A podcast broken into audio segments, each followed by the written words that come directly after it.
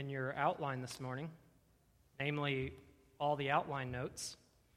And I thought I would explain myself a little bit because the way my mind works isn't exactly like everybody else's mind. I get ahead of myself a lot of the times. I am a little detached from reality at sometimes. Anybody ever feel like that? Like you're just kind of away from reality a little bit? And so what happened this week was I'd been praying and praying and praying, and I thought I knew what message God wanted for me, but it turned out that it was a message I wanted to preach and not what God wanted me to preach. And so he said, No, you need to be in John chapter 9. And so that's where we're going to be today. If you want to open up your scriptures to John chapter 9, we're just going to go through the entire chapter. And God really laid this on my heart this week. And there's no sermon notes here because I could not for the life of me, come up with points to go along with this. And I kept stressing about that. Uh, I, I didn't know what to do. I didn't know how to put it in proclaim. I didn't know how to put it on the back of your notes. And I just kept reading John chapter 9. And it just clicked one just a couple days ago. Quit stressing about notes, quit stressing about what you're going to put in the computer, and just read my word, and speak the truth that I give you. And so I'm kind of stepping out on faith. I've never done this before. Uh, this is a little bit different for me, but I just want to set up some context before we get into this chapter because I think it's important. Jesus began his earthly ministry. He was towards the middle of his ministry whenever John chapter 9 is written. This is 2,000 years ago. This is in the middle of Israel, in the middle of Jerusalem, where there was a huge temple, and that's where all the Jewish people from the entire world would go once a year to gather and to worship God in the holy temple. 40 years after this event, the Romans would come in and destroy the entire temple. They would rip up literally every stone from on top of the other because they burned the temple down, and all the gold that was in the temple would melt down into the cracks, and they would try to pry the bricks up to get to the gold. So here you are. There's no McDonald's, there's no Wi Fi, there's no modern amenities. You're just in a hot, arid environment where there's pain and suffering and taxes. And if you don't pay your taxes, they will physically hurt you in this type of world. If you say the wrong religious idea, you could get murdered for it. If you have the wrong notion of who God is, maybe you have the right notion of who God is, but if they if the Jewish leaders think you have the wrong notion, they will put you to death. And here at the end of chapter 8, Jesus just announces to all of the religious leaders that he God Almighty in the flesh. It says, Before Abraham was, I am. Now, whenever they saw this, the religious leaders picked up stones to kill Jesus because that is blasphemy. And this is where we get the start of chapter 9. Just a little bit of context before. Chapter 9, verse 1, it says, Now as Jesus passed by, so they picked up stones to stone Jesus, and he was leaving. I don't know how he did it. He disguised himself somehow. He teleported. I don't, I don't know. But he blended in with the crowd and just disappeared. As he passed by, he saw a man who was blind from birth. Now, the context of this scripture isn't just that the man was blind. I think scripture is trying to uh, sugarcoat a little fact that the man was actually born without eyes. That's kind of the context of this. He was born without any eyes physically. Now, could you imagine being in an arid place with no Wi Fi, no McDonald's, no modern amenities, nothing like that? Life is going to be hard enough. Life is going to be a struggle. Yet, this man was born blind. What is there to do for a blind man? You sit every day begging for food, hoping that somebody will come along and give you food and show you compassion. So that's what he did. He sat there every day, begging for food, blind from birth. Now, Jesus has just passed by. He was getting ready to be stoned by the religious leaders. Passes by this blind man, and his disciples ask him something. They say, Rabbi, who sinned, this man or his parents, that he was born blind? I always find it weird whenever his disciples start talking because they always seem to say the right thing, but in the wrong way. That makes sense? Like they're always kind of putting their foots in their mouths, that sort of thing. And so instead of like, Jesus, can we help this man? They kind of stand back. This is how I picture it. And they're like, Jesus, who sinned that this man was born blind? Now, we can be quick to do that. We can be quick to stand back and instead of having compassion, try to think through all the different ways that this issue or this problem or this suffering happened to us. Meanwhile, Jesus is the solution. Rabbi, who sinned? Teacher, who sinned that this, this man or his parents that he was born blind? Jesus answered, Neither this man nor his parents sinned, but that the works of God should be revealed in him. I must work the works of him who sent me while it is day. The night is coming when no one can work. As long as I am in the world, I am the light of the world. Now, Jesus isn't saying his parents were sinless. He's not saying this man was sinless. He is saying it was nobody's sin that caused him to be born without eyes. Why was he born without eyes? Why did this pain and suffering have to fall on this man? Why does pain and suffering have to fall on you? Why does it have to happen? Why do you have to struggle with these things? Well, because we're in the world, and the world is full of darkness. And the light entered into the world, and that is Jesus Christ.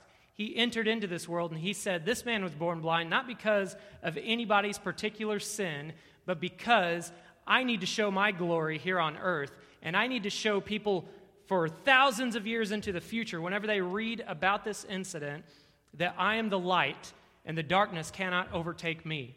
It is not a matter of this man's sin or his parents' sin, it's so that my glory can be shown. And if you, if you think this is just a special case just for him, this healing, this miraculous healing, let me read to you. I read this almost every time I preach. This is Acts chapter 17, verses 26 and 27. The Apostle Paul is talking to the Greeks and he says, And God has made from one blood every nation of men to dwell on the face of the earth. Listen to this. And he has determined their pre appointed times and the boundaries of their dwellings. Everybody on the planet who has ever been born has been placed in a particular time in human history. You are here for a reason. You could have been a witness to the blind man. You could have been one of Jesus' disciples. You could have been born in Babylon 3,000 years ago, or Persia, or Egypt, or anywhere else, but you were born and you're here. I think it's because God knows every possible outcome. His knowledge is complete past, present, future, and hypothetical. He knows what would happen given any situation. And so He directly took you and placed you where you're supposed to be so that, listen, so that you, so that they should seek the Lord in the hope that they might grope for him and find him. Though he is not far from each one of us, for in him we live and move and have our being. Back to John chapter 9.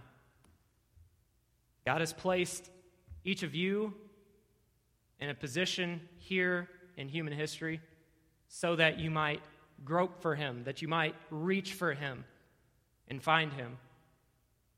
How many times do you think this man who was born blind just begged God, have mercy on me, have compassion? Maybe he thought, it's better that I just wasn't even born. I don't know what was going on through his mind. But I know that God placed him here in human history so that, listen to this, so that the works of God should be revealed in this man. Now, if we read through this too quickly, we'll miss the point. And the point is that, yes, this man was born blind, but we are all born blind. We, all, we are all born into sin, and we all have blinders on until Jesus comes down and performs a miracle in our lives, taking us from blindness to sight, from death to life. And here's what Jesus does in verse 5. When he had said these things, he spat on the ground and made clay with the saliva. This is such a bizarre story. Such a bizarre story. And he anointed the eyes of the blind man with the clay. And he said to him, Go wash in the pool of Siloam, which is translated sent. So he went and washed and came back seeing. The idea here is that Jesus literally formed new physical eyes from the clay of the ground and placed them in the man's head. Now, that, first of all, is astonishing to me because it, it goes all the way back to whenever God formed Adam out of the dust of the ground. Right? And then here he is. Sin has corrupted humanity all the way down to this point. So much so that a man was born without eyes. And you could pause and, and, and think that that's just something that can't be fixed. That's not something that can be just overcome. But Jesus, the creator of the universe, the one who came down in the flesh to work miracles so that we could see him, performs this miracle and literally forms new eyes for this man and anoints him. Does he see right then? No. He just has these clay eyes. And then Jesus tells him, Go and wash in the pool of Siloam. And it says that after he washed. So he went and washed, and he came back seeing. When he went to wash, he was blind. After Jesus performed the miracle, it took faith on his end to go and wash, and he came back seeing. Now, this was a huge deal. Nothing like this had ever been performed. We're going to read the scripture that says that. Nothing like this had ever been done.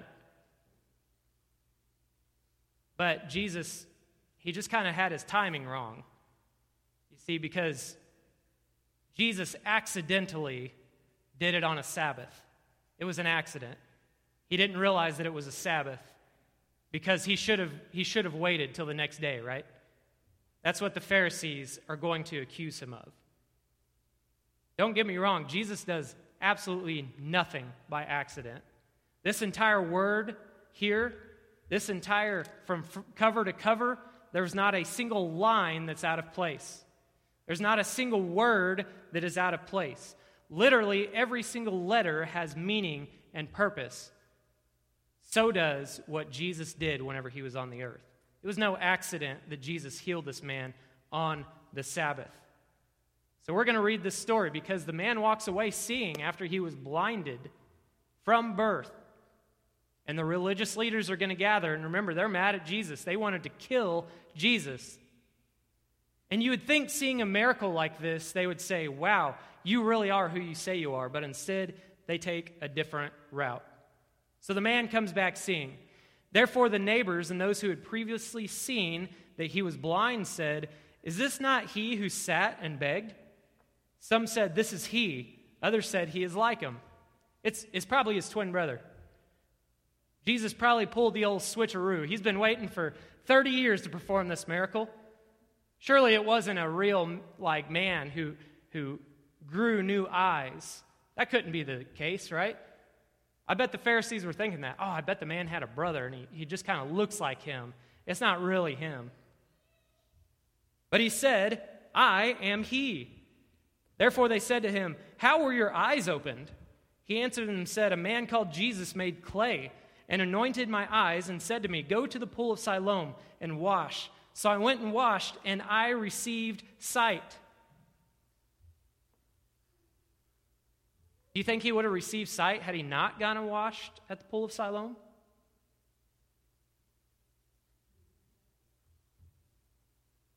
Then they said to him, Where is he? I don't know, he said. They brought him who formerly was blind to the Pharisees. Now it was a Sabbath when Jesus made the clay and opened his eyes. Then the Pharisees also asked him again how he had received his sight. He said to him, He put clay on my eyes, and I washed, and I see. Therefore, some of the Pharisees said, This man is not from God because he does not keep the Sabbath. Are you kidding me? Are you kidding me? This man is not from God. He just healed a person, but he's not from God because he picked the wrong day. That's what the Pharisees say. Others said, How can a man who is a sinner do such signs? And there was division among them. They said to the blind man again, What do you say about him because he opened your eyes? What do you say about Jesus because he opened your eyes? Who do you say Jesus is. Whenever people come to you asking you about faith and why they should believe, who is Jesus? Who is Jesus to you? I know who he is to me. He saved my life. He healed me. He opened my eyes from being blind. And now, this man, who was blind from birth, begging for food all the days of his life, had his eyes open, and now he's being questioned by people who just go on a murderous rampage anytime anybody does anything on the wrong day. Anytime anybody says something wrong, they will literally pick up stones and murder you for it. And they're asking him, this group of people, they're asking him, Who do you think he is? He's a prophet, the man replies. But the Jews did not believe concerning him that he had been blind and received his sight until they called the parents of him who had received his sight. And they asked them, saying, Is this your son, who you say was born blind? How then does he now see?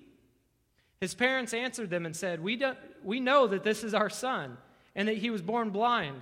But by what means he now sees, we don't know, or who opened his eyes, we do not know. He is of age, ask him. He will speak for himself. His parents said these things because they feared the Jews. For the Jews had agreed already that if anyone confessed that he was Christ, he would be put out of the synagogue. Therefore, his parents said, He is of age, so ask him. So they again called the man who was blind and said to him, Give God the glory. We know that this man is a sinner. Confess that Jesus is a sinner because he did a work on the Sabbath. Now, I don't know about you. I don't know about this man, but I know that in my life, I would hope that if I were questioned along this line, I would be able to stand firm in my faith and say that, no, Jesus is not a sinner, he is the Savior of the world. And it doesn't matter what trials you're about to put me through, my God is bigger than that. Whether he is a sinner or not, I do not know. One thing I know that though I was blind, now I see. Then they said to him again, What did he do to you? How did he open your eyes? He answered them, I told you again. I told you already, and you did not listen. Why do you want to hear it again? Do you also want to become his disciples? Who? That's a dig, isn't it? You want me to keep telling you the story? Are you, are you trying to be his disciples? I bet that made them angry, didn't it? Then they reviled him and said, You are his disciple, but we are Moses' disciples. We know that God spoke to Moses. As for this fellow, we do not know where he is from. The man answered and said to them, Why, this is a marvelous thing that you do not know where he is from, yet he opened my eyes. You saw me day after day. You walked to the synagogue. You saw me begging. Why didn't you do anything to help me? You're supposed to be the religious leaders. You're supposed to be the ones who helped me. But there I sat day after day after day begging for food. I don't know who he is other than he just healed me whenever all these years of you being Moses' disciples, you didn't do anything for me. But this man came and opened my eyes. And I'm not going to tell a lie about this man because he stopped and healed me. Now we know that God does not hear sinners, he says, but if anyone is a worshiper of God and does his will, he hears him. Since the world began, it has been unheard of that anyone opened the eyes of one who is born blind. If this man were not from God, he could do nothing. So here's this blind man teaching the religious leaders, the teachers of the day, the scholars, the one who know everything. They know what's right, they know what's wrong, they hold the knowledge, they hold the keys, they are in charge, and this man who knows nothing is teaching them. What was he saved for like 10 seconds, 10 minutes, a day, two days? And he's already defending Jesus? He's already being a witness to others. We get so worked up in knowing all the right facts to being able to defend our faith. But this man just says, I don't know. He healed me. That's enough for me. That should be enough for you. They answered him and said, You are completely born in sins, and you are teaching us. And they cast him out. Now, where's Jesus? Here he is. Now Jesus heard that they had cast him out, and when he had found him, he said to him, Do you believe in the Son of God? So Jesus heals the man. The man goes to the pool, washes his eyes, he sees. The Pharisees bring him in, start to question him. They have to bring in his parents to identify him to make sure this really is the man that he claims to be. They fact check this that yes, this is a true miracle. Jesus really did form eyes out of clay and cause this blind man who is blind from birth to be able to see. Fact checked, but he did it on the wrong day. So Jesus is still a sinner and a liar, is what the Pharisees are accusing him of. Meanwhile, Jesus is just being Jesus, right? He he knows his, his destiny. He knows his time had not yet come. Remember, he can see past, present, future, and hypothetical. He's just waiting for the blind man to come back out so that he can talk to him. What does he say? Do you believe in the Son of God? Now, Jesus is going to stop all of us at some point in our lives. Maybe he's already done that to you. And he's going to ask you, Do you believe in the Son of God? Now, maybe you believe. Maybe you believe that God exists. Maybe you believe that Jesus exists. But listen to this it takes more than just believing. Even the demons believe and they tremble before an almighty God. But he answered, the blind man answers, Who is he, Lord, that I may believe in him? And Jesus said to him, You have both seen him, and it is he who is talking with you. It says here, listen to this Lord, I believe. And he worshiped him. He worshiped him. Now, you can have all sorts of ideas, all sorts of theology memorized. You can have all of Scripture memorized, cover to cover. That doesn't get you into heaven. That doesn't get you into a relationship with Jesus. Jesus is attempting to open your eyes because we are all born blind in sin, not able to distinguish the light from the darkness. And He has to physically come in and heal us from that, bringing us from death to life, from evil to good.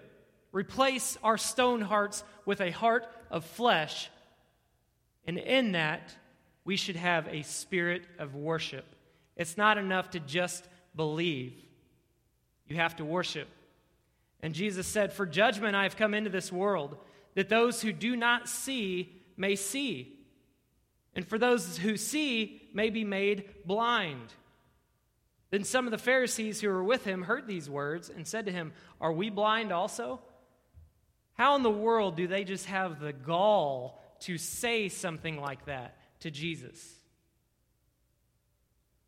I, I may just be misinterpreting this, but I picture them in their, their big hats and their robes that they have different robes for every occasion, and they have stuff dangling off them. They're anointed with oil at all times. They smell good. They look good. They have an entourage with them. And they say, Jesus, surely we're not blind as well. Jesus said to them, If you were blind, you would have no sin. But now you say, We see, therefore your sin remains. I think this is a word to the church. I think this is a word for us who are believers. We do not want to become Pharisaical in our beliefs. We don't want to be like the Pharisees, looking down our noses on other people, casting judgment on them. If that's who we are and that's what we're doing, then we are blind. How do we fix that? We recognize the miracles that Jesus is trying to perform in our lives, and we bow down in worship of the God who created us.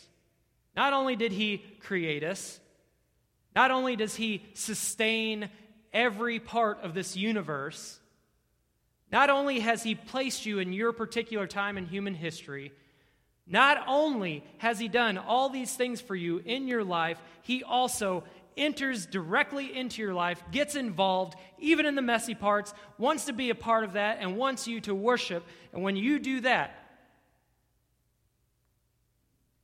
He will heal your blindness and He will set you, set you on the right path. Now, this is something that we have to do each and every day. We have to die to ourselves. We have to take up our cross. We have to follow Jesus. And maybe Maybe it's just become routine for you. Maybe you're in life and, and you've just kept doing the same things over and over.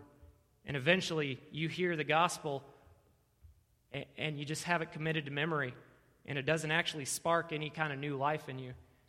I, I would recommend you just fall on your face before God Almighty and beg Him to open your eyes. He will heal you. You can't depend on other people for that. You can't depend on anybody else. You can't even do it yourself. You have to have the Holy Spirit of God working in you. I'm going to ask Tim to come up as we close. Um, if you would please stand, bow your heads, and close your eyes.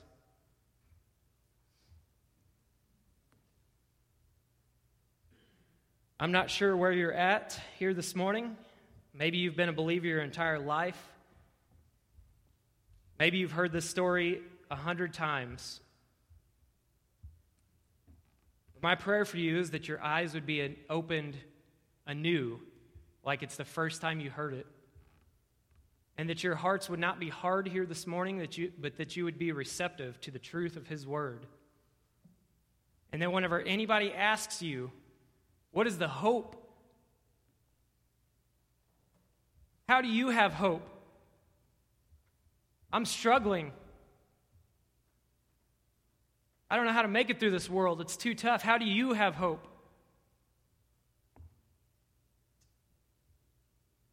I pray that you just have the answer and that it's Jesus. I have hope because Jesus healed me. I have hope because I was dead and he made me alive.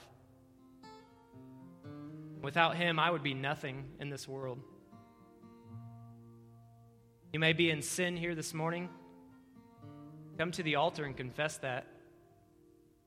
Allow God to work in your life because unconfessed sin will fester and grow.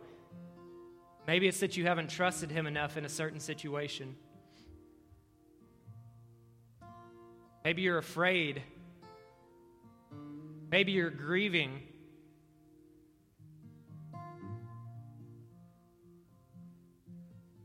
Come let Jesus heal you. Father, we just thank you so much, Lord, that you still perform miracles today.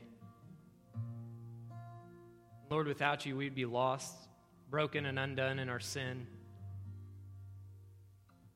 We would be living in darkness. Lord, as long as you are present in the lives of us, we are lampstands holding your light up high in a world filled with darkness. Father, in the book of Revelation, you threaten to take away our lampstand if we're not an obedient church. And so, Father, I pray that you would just continue to strengthen us and renew us in your spirit. We can't do it on our own, Lord. Father, we give you all the glory. It's in the precious name of Jesus that we pray. Amen. You can follow along with me on your sermon notes on the back of the bulletin.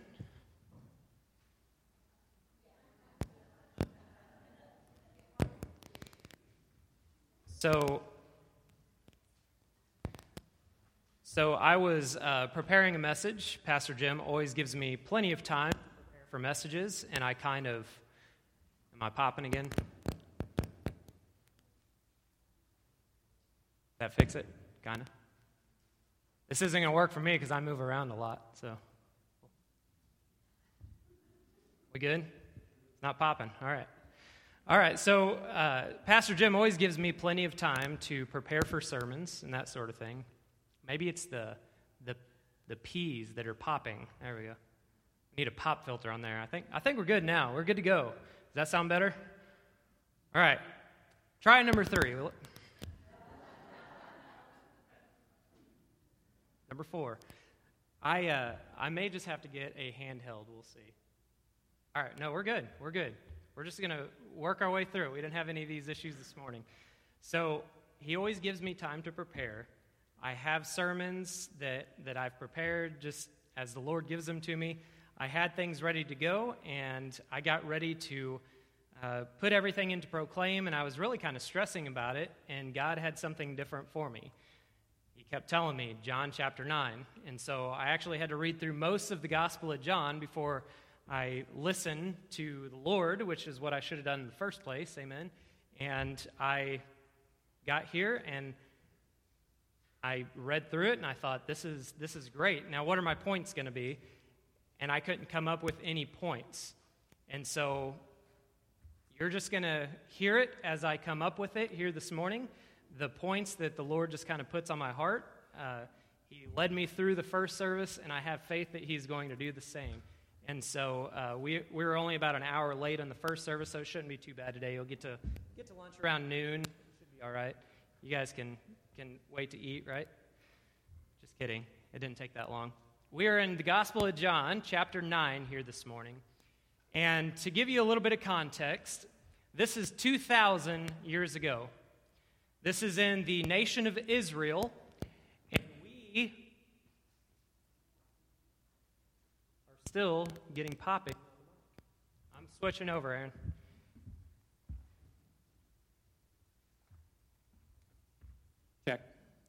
Okay, now we're good. So, 2,000 years ago, put yourself in the shoes of an Israelite. Uh, you are around this place called Jerusalem where there's one gigantic temple and its walls are full of gold. It has all kinds of things in it. And that's where the sacrifice for your sins happens. You go to Jerusalem and you gather together, and a high priest comes in and sacrifices uh, an animal on behalf of you for your sins. Now, they didn't have McDonald's, they don't have any Wi Fi, they don't have uh, indoor plumbing, that sort of thing, and so none of the modern amenities afforded to us today. In fact, it was pretty dry and arid. It was hot all the time, and you, you kind of struggled for food. That was, that was the biggest thing. You didn't just have food at every single store and around every corner and in every restaurant or anything like that. Now, life was hard just with all of that. There's, there's no doubt about it that people starved to death also, if you said the wrong things, people may pick up stones and literally kill you on the street for saying the wrong thing. And so this was a pretty harsh environment to be in. Now you have Jesus, who comes onto the scene. He is the representation of God on earth. and he begins talking in this big temple, teaching them, just kind of shattering their viewpoints on what they are doing. Now, the last thing that you see in the Gospel of John, chapter 8, is that Jesus is actually being ran out of the temple because he makes a truth claim. He says that before Abraham was, before he even existed, I am. Now, that may not seem like much to you, but to the Jewish people, he was using God's holy name in the Old Testament as a reference to himself. God is the great I am. He's self defining, self existent. He knows all things, past, present, future, hypothetical. He knows all things. And so they, the, the temple leaders, got up some, some rocks and they were going to kill Jesus. But Jesus, I don't know what he did. I don't know if he teleported or, or went invisible or what he did, but he seemed to pass through the crowd unnoticed. So that's where we pick up in the Gospel of John, chapter 9. It says here in verse 1 Now, as Jesus passed by, he saw a man who was blind from birth.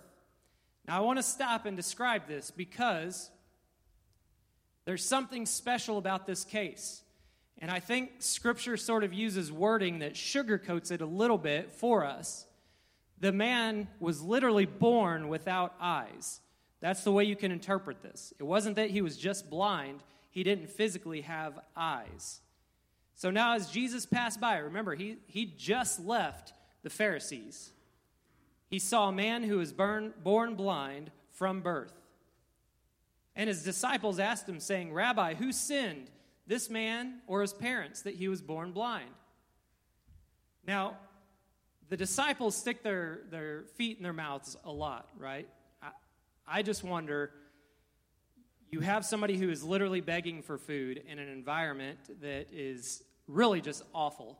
Uh, you don't get much food, and if you can't work, you probably are not going to eat unless somebody has mercy and compassion on you.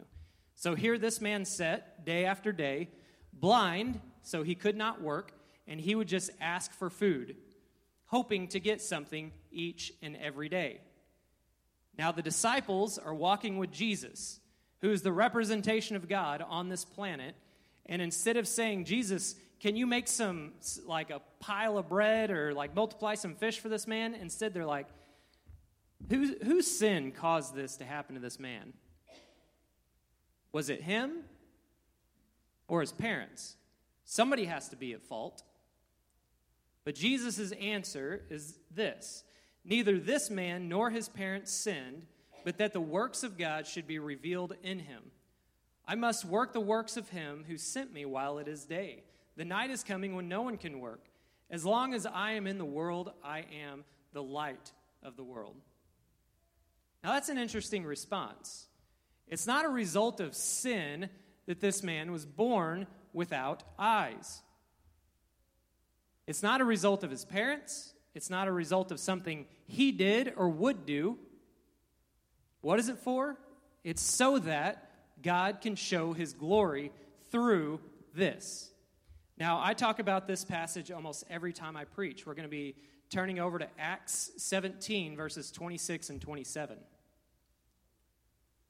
I want you to notice that this man was just randomly sitting on the street, and Jesus passed by and saw him. Now, you might think that was a unique thing, but let me just tell you God sees each and every person. In fact, he sees them so well that he has placed you in a particular time in human history. He has placed you right where you need to be. You could have been born in Rome, ancient Rome, ancient Egypt. You could have been born a thousand years into the future and have a flying car. You could be born whenever, but instead you were born right here. And why is that? How do I know that? Because of Acts 17, 26 and 27. It says, He has made from one blood every nation of men to dwell on the face of the earth and has determined their pre appointed times and the boundaries of their dwellings. Why? So that they should seek the Lord in the hope that they might grope for him and find him, though he is not far from each one of us. For in him we live and move and have our being. God has placed you right where you are so that you have the greatest chance of your own free will to reach up and find him. Now, God does all the work in this. He, he sets it in your heart to reach for him. He does these things, but he has placed you right, right where you need to be, just the same as he placed the blind man right where he was supposed to be, to bring him glory, to show his power and his magnificence through the world. So let's get back to the blind man, the story here. When he had said these things, he spat on the ground and made clay with the saliva. That's such a strange verse, isn't it? You see anything like that anywhere else in Scripture? It's, it's, it's strange. What, I believe what he's doing is he's actually forming eyes with the clay. And he anointed the eyes of the blind man with the clay, and he said to him, Go, wash in the pool of Siloam, which is translated sent. So he went and washed and came back seeing. Something to notice here was the blind man healed whenever Jesus put the eyes inside of his head? No. He was healed whenever he obeyed and went to the pool of Siloam and washed, because it says he came back seeing. He went to the well blind, he came back seeing. Therefore, the neighbors and those who previously had seen that he was blind said, Is not this he who sat and begged? Some said, This is he. Others said, He is like him. He said, I am he. Therefore, they said to him, How were your eyes opened? He answered and said, A man named Jesus made clay and anointed my eyes and said to me, Go to the pool of Siloam and wash. So I went and washed, and I received sight. Then they said to him, Where is he? He said, I do not know. Now, just like God has appointed this man to show his glory by healing him, I believe that God has placed each one of you in a position where God is going to show his glory through you as well. Now, some of you may be looking at me like, Kevin, you're crazy, but you just read it in Acts chapter 17. How much pain and suffering did this man have to go through in life? Maybe pain and suffering that we have no idea. Maybe some of you have a better idea of how much pain and suffering he went through. God's not leaving you in your pain and suffering. He was right there. He's just one step away. He is actually using that pain and suffering to draw you closer to Him so that your eyes can be open, so that you don't have to see the world through your own lens anymore, that you don't have to filter the world through darkness, because that's exactly what is happening. This world is filled with darkness, it is filled with sin and until Jesus opens our eyes, that's the only way we can see is through darkness and sin. But my prayer this morning is that you would come to find Jesus so that he can open your eyes and make a miraculous healing happen in your life. It may not look the same as this man. It may be that the entire trajectory of your life changes. I know that's what happened to me. My entire life changed whenever I met Jesus, and not in some sort of like, you know, just a Hallmark commercial movie way, like in a real way. It didn't happen instantaneously. It took months and months, and it took God working on my heart. It took me a lifetime to get my life to where it was, and it'll be a lifetime trying to conform to who God wants me to be.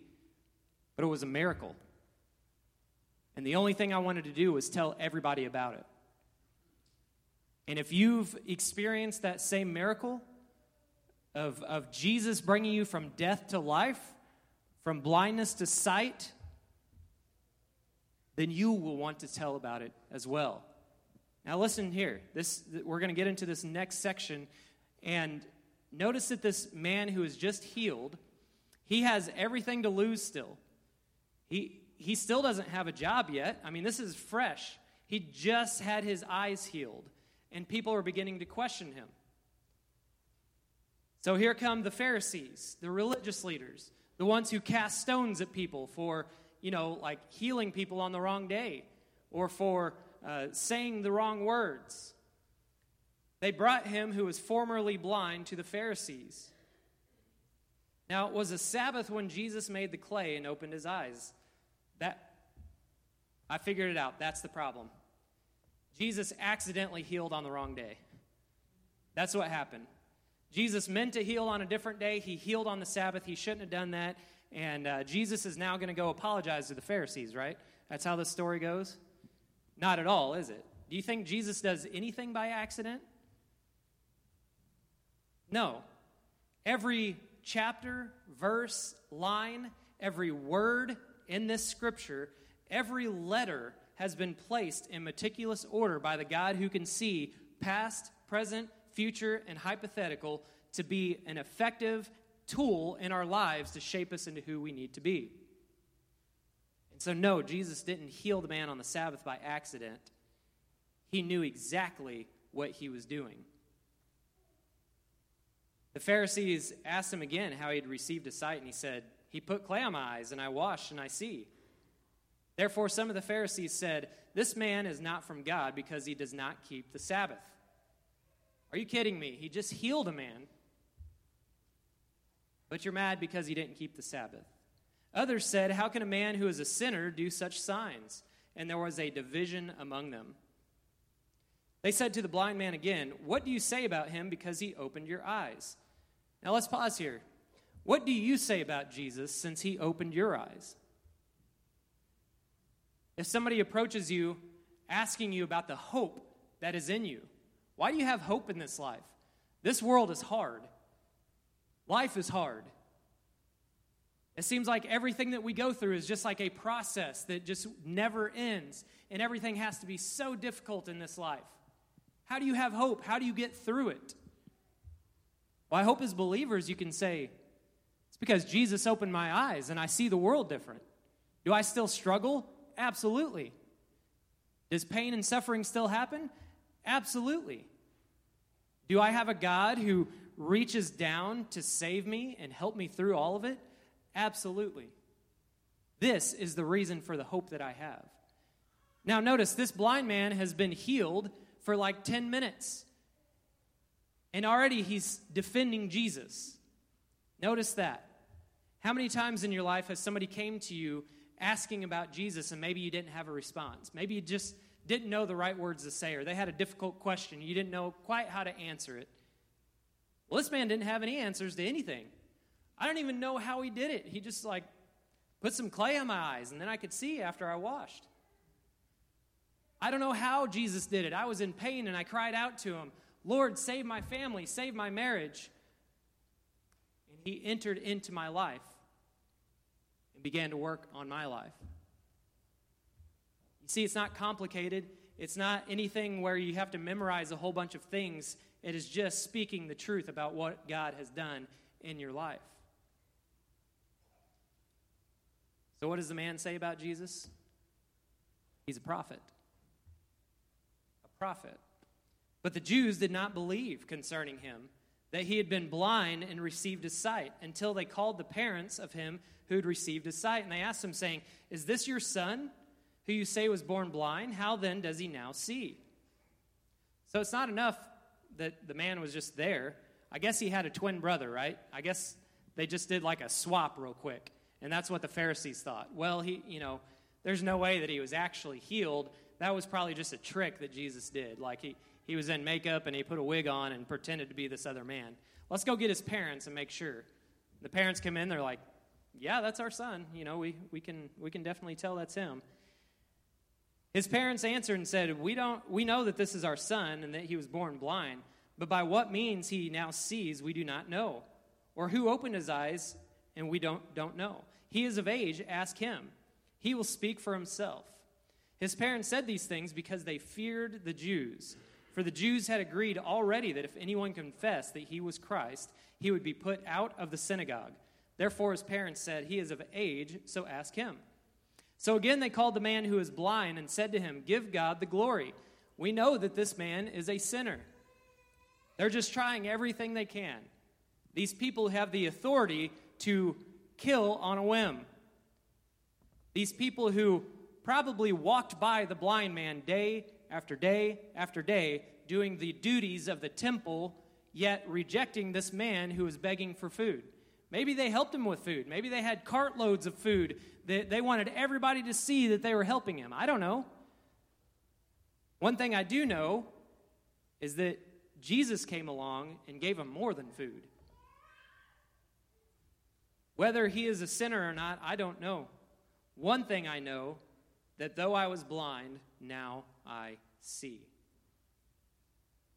Then they said to him again, What did he do to you? How did he open your eyes? He answered them, I told you already, and you did not listen. Why do you want to hear it again? Do you also want to be his disciples?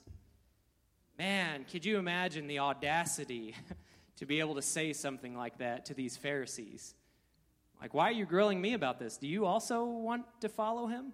That sounds like a snarky, sarcastic response. As somebody who is oftentimes snarky and sarcastic, I think I can pick up on, on sarcasm whenever I see it. And so he is, he is saying that.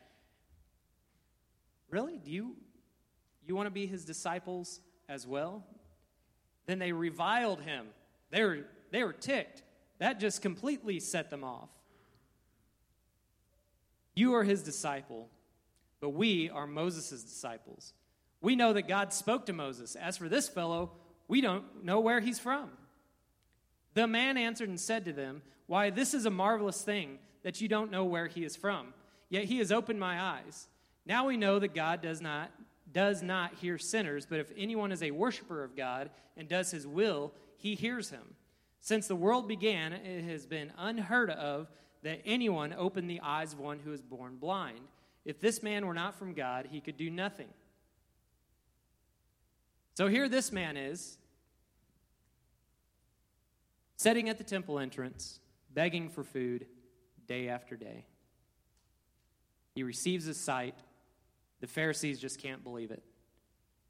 In fact, they verify that it was him, that a miracle happened, that Jesus actually is the one who did this, yet they're still attempting to cast Jesus as a sinner and as somebody who is not worthy of his title. And so this man is teaching the Pharisees, who are supposed to have all this great knowledge. Since the beginning of the world, nothing like this has happened.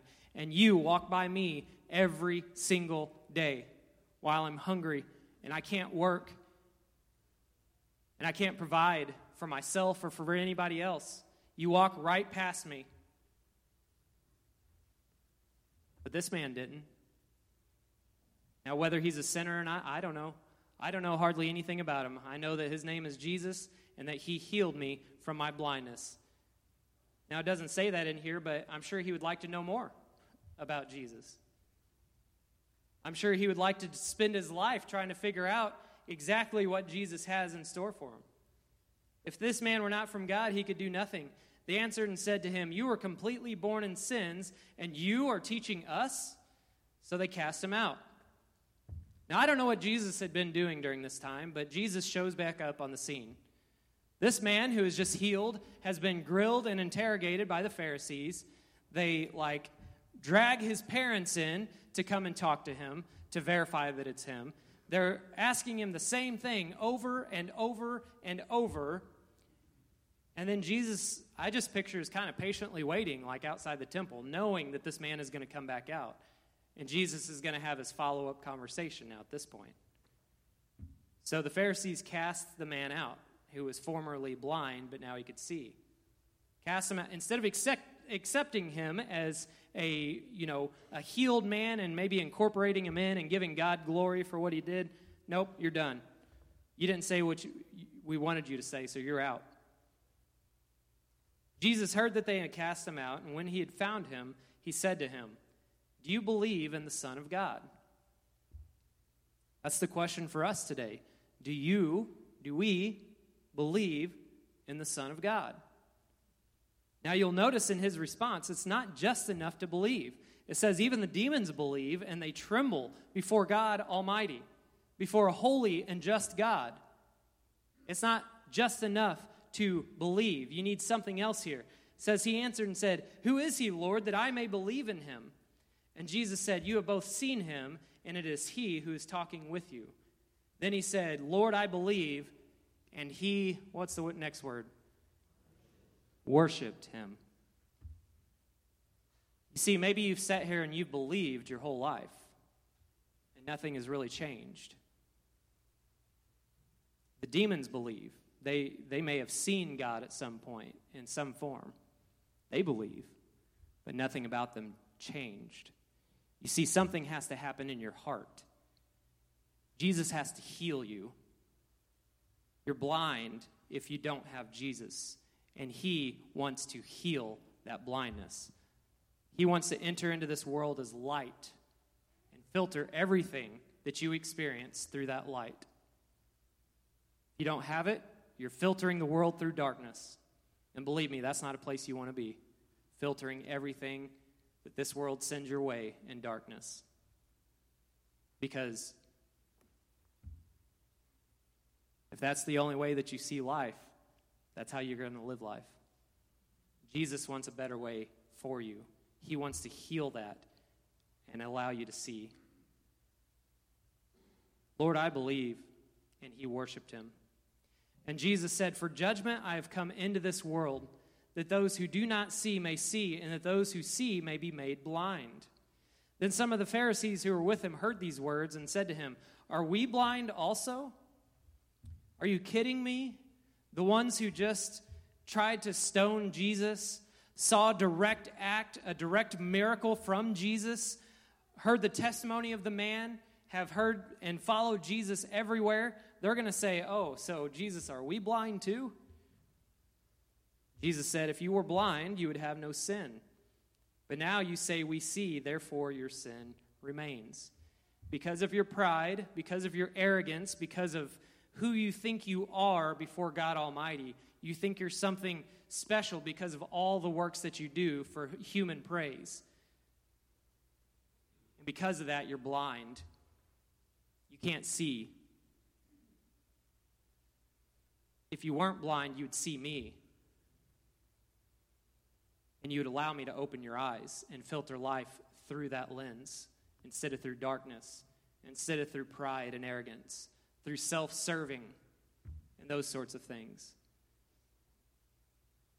Now, church, there's a, a lesson in here for us.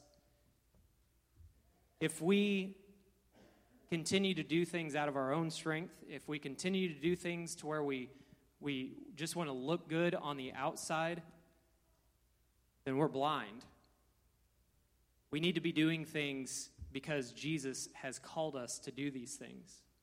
We need to be trying to invest our time and our energy into getting to know the will of the Lord instead of our own will. Because if we're doing it on our own, we are just blind and we need to be able to see. The other way that Jesus is described here is he's the light of the world. The way the churches are described is that we are lampstands that hold up the light. And in Revelation, it talks about how God can remove those lampstands from those churches.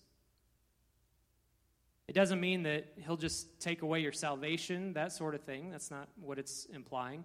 It's that if we are just meeting because it's the thing to do, because it's our religion, because it's, it's the good country club that we need to be in, if that's the only reason we're here, then we're no longer going to be shining the light of Jesus.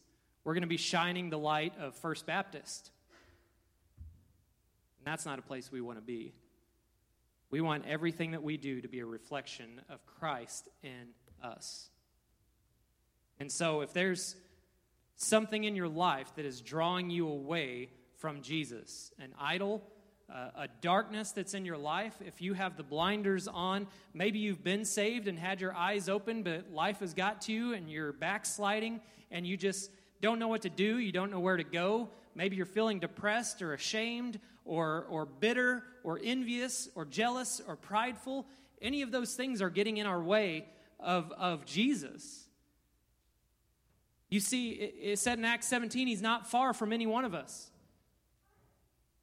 He, he's close. In fact, God doesn't move anywhere. We're the ones who move away from the Lord God Almighty.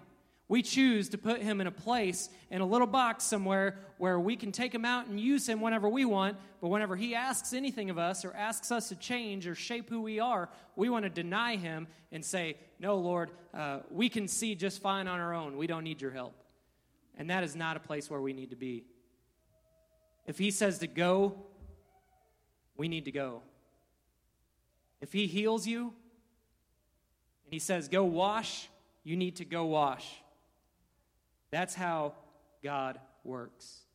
And He wants to use each and every one of us to bring glory to Himself. So uh, I'm going to ask Tim to come up. We're going to we're going to go into a time of invitation. If you would please stand. If there's any among us who who just need to pray, to cry out to God, just to open their eyes, um, I would encourage you to do that. If you need to uh, speak with somebody, I would be willing to, to speak with you during this invitation or after the service. Um, there's no gimmicks, nothing like that. God created the universe, He sees you, He placed you right where you are in human history. All the trials and the troubles and the suffering that you've experienced are so that you can look up and find Him. So don't waste this opportunity. Don't waste another day living in darkness. Surrender to Him. He is the light of the world, and He can change your entire life. You just have to be willing to accept that free gift. If you need to pray because you have an idol in your life, come on up and pray. If you need to pray for somebody, you come on up and pray. Father, we just want to thank you, Lord, for your goodness and your mercy.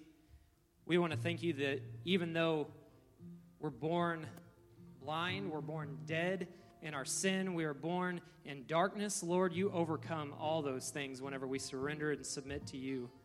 And Lord, we're so thankful that you draw each and every one of us to you. Lord, I know that in a room this size, some have not accepted that free gift. And so I would ask, not, not in a weird, gimmicky way or anything, just, just ask the question, why not? What is keeping you from accepting Jesus? Maybe it's some bad experiences in life. Maybe it's some bad church members who did bad things in your life. Maybe it's you had a had an experience that just was so traumatic that you don't even know how to overcome it. And maybe you're blaming God here this morning. Just ask him. Lord, this pain and this tragedy happened to me. Lord, help me to see it through light instead of darkness.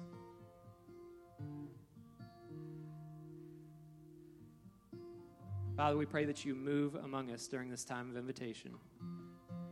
Holy Spirit, draw on the hearts and the minds of everybody here. It's in the name of Jesus that we pray.